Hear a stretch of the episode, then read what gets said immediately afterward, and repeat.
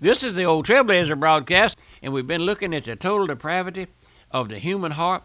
And earlier on, I read you those verses in Romans, and I want to go back and do that once again, maybe as a kind of the capstone of our broadcast today. The scriptures in Romans three ten says, "As it is written, there is none righteous, no, not one. There is none that understandeth. There is none that seeketh after God. They're all gone out of their way. They're together become unprofitable. There is none that doeth good, no, not one. Their throat, their throat is an open sepulchre." That sepulchre means a grave. "With their tongues they have used deceit." Man is deceitful by nature. "The poison of asp is under their lips, whose mouth is full of cursing and bitterness. Their feet are swift to shed blood. Destruction and misery are in their ways, and the way of peace they have not known." And this is the terriblest verse. "There's no fear of God before their eyes." Did you know there's no fear of God before their eyes, my friend? The natural man, no fear. We have a fearless generation. We do. I see these these young people coming up now with no fear. I've known young girls who say they want to be saved, and they, they jump out of an airplane, you know, skydiving they call it. They go in there scuba diving down in the Mediterranean, down there in Bermuda and all those places. And my friend, there's no fear there. There's no fear. What should I pray for? Lord, put a fear in their heart. Lord, they're going to die, Lord. Give them, put fear in their heart. I love them. But they won't listen. They won't listen. They just won't listen. The Old Trailblazers messages just bounce off the top of their head. They don't stop. They don't stop. I see them everywhere. I see it on the news. I see it in the paper. I see it in in the magazines how how people do. But listen, now let's go back. We was looking at that group of uh, out there in the sixteenth chapter of Ezekiel. He said, "When I pass by thee," I want you to listen to this. "When I passed by thee," said Jehovah, "and saw thee polluted in thine own blood." Here we have a picture of Jehovah God looking up on a totally depraved, lost, corrupt, vile, un- unsaved, wicked sinner. As he gazes upon this individual, listen to what he says. "I said unto thee, when thou wast in thy blood, live." When you're in that condition that I find you in, live. "I said unto thee, when thou wast in thy blood, live." God views every sinner as a dead, corrupt, totally lost individual. He sees no merit, no natural goodness, no righteousness of any kind. My friend, if you've falsely believed that you have something that God will accept, you're wrong. The Lord can't find anything in you. He can't find anything in you. Listen, listen. But when the when the Lord speaks, that dead carcass, no righteousness of any kind is within him. But when the Lord speaks, that sinner lives. The Lord Jesus said in John five, "Verily, verily, I say unto thee, the hour is coming, and now is, when the dead in trespasses and sins shall hear the voice of the Son of God, and they that hear shall live." And in John eleven, when Christ spoke at the tomb of Lazarus, he said, he cried with a loud voice, "Lazarus, come forth!" And that was dead came forth. Only the voice of Jehovah God can raise a dead, corrupt sinner to life. But when God speaks, the sinner lives. No human power, no pastor, no preacher, no prelate, no pope, no intellect, no human eloquence, no making a decision for Jesus, no human personality can raise a dead, vile, wicked sinner from the state of spiritual death and translate him into the kingdom of God. Salvation is not only blood, but it's by power. Salvation is by blood and by power. Now, let's look about in the eighth verse of the sixteenth chapter of Ezekiel. You talk about love. Here's the greatest expression of God's love for a lost sinner that you'll ever find in God's word. Listen, "When I passed by thee and looked upon thee, behold thy time, as was a time of love." When the Lord sees you, my friend, when you come there, admit what a sinner you are, take your place as a sinner. All pride is gone. Once you pooched out your chest and, and you were somebody come, no, But when the Holy Spirit reveals to you that you are a sinner, that you have no righteousness of your own, that you are lost and undone and conceived in sin and went astray as soon as you be born, listen, when I passed by thee and looked upon thee, behold, thy time was a time of love. That's a poetical way of putting God falling in love with a sinner. When I passed by thee, and we saw there and gazed upon thee, I loved thee. Then he said, live. What love, what compassion, what pity from a sovereign, eternal God for a lost, corrupt sinner who has nothing in the world within him that could attract the attention or cause God to love him. God loves a sinner simply and only because that love resides in his heart, in the heart of God. Then he said, as I stood by thee and saw thee and fell in love with thee, I spread my skirt over thee and covered thy nakedness. I spread my skirt over thee.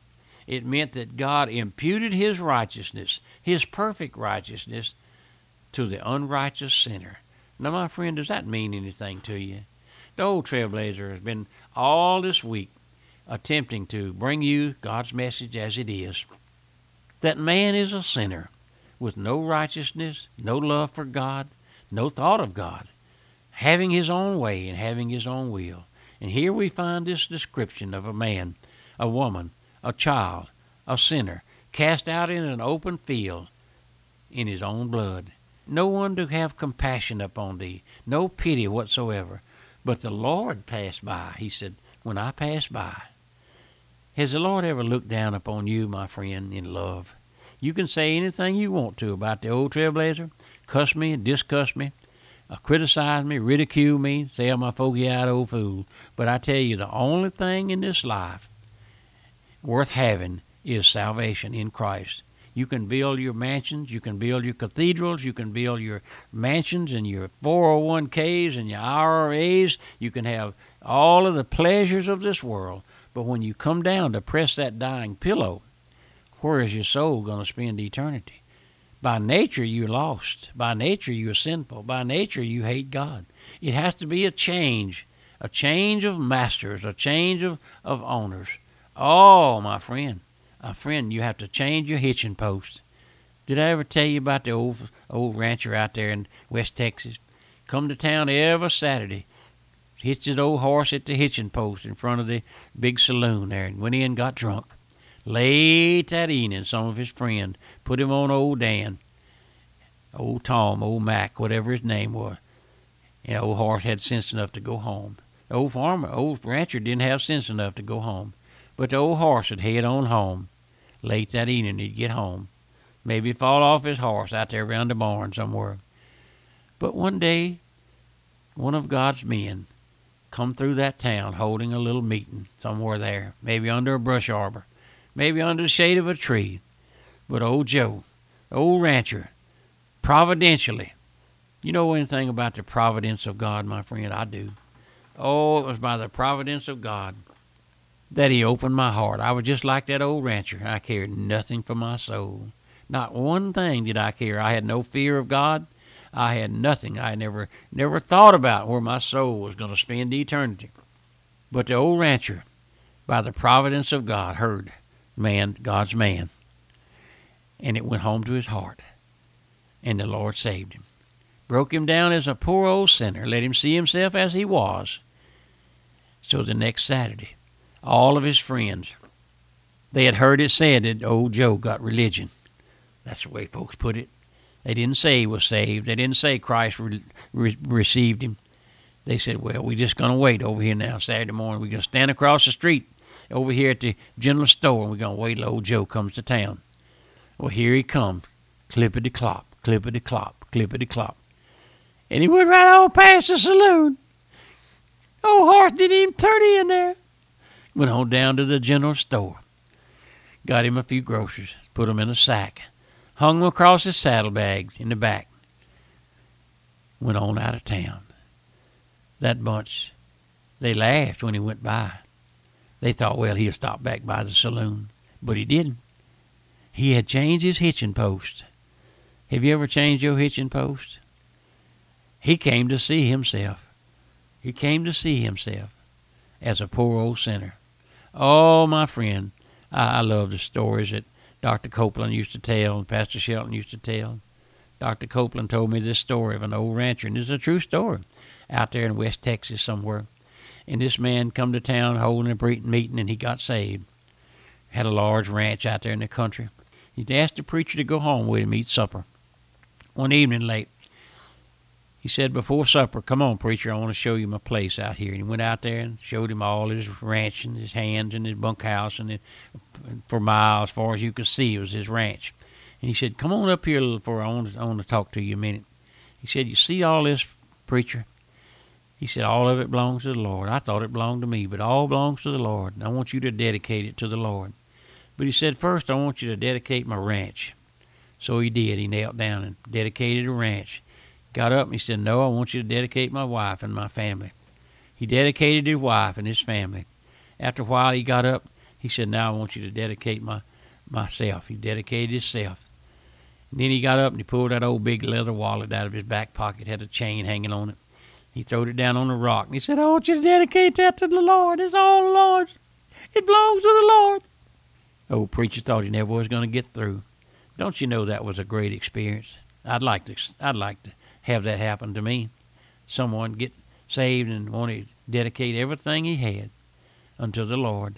That's a new. That's a new birth, my friend. That's that's true. That's true birth. That's true uh, Christianity. Oh, but my friend, every child of God, I believe, unconsciously dedicates everything he has. Have you ever done that? Have you ever seen that everything you have belongs to the Lord? I hope you have. Your children belong to the Lord. Have you ever dedicated them to the Lord? We do that here. You call me and write me and give me their names, and all. I'll dedicate them to the Lord and let the Lord have them to do as he pleases with them and uh, your home and your family. My brother and I opened a business back there many years ago. One of the first things we did was dedicate it to the Lord, and the Lord blessed it all of those years. And I asked you uh, to think about where your soul's going to spend eternity.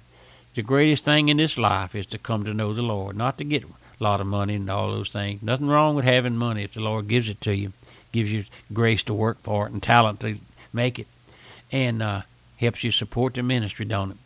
And I praise the Lord for folks who support this ministry. The Lord's blessed them with a good income. And uh I praise the Lord for the Old Trailblazer broadcast. I wish you'd write me. Tell me that you appreciate it. Tell me that you enjoy it. Would you help me with the broadcast? Remember my mailing address, the Old Trailblazer, Post Office Box eighteen ten, Walker, Louisiana, seven oh seven eight five. The Old Trailblazer, just an old sinner saved by grace. And you, you write me. Let me hear from you. Remember, pray for me. God bless you. Goodbye. If you missed part of today's broadcast or would like a recording, the Old Trailblazer broadcast is now available for download to your phone, to your iPad or computer via podcasts. Find out more about our podcast by visiting our website at radio missions dot org. That's radio missions dot org.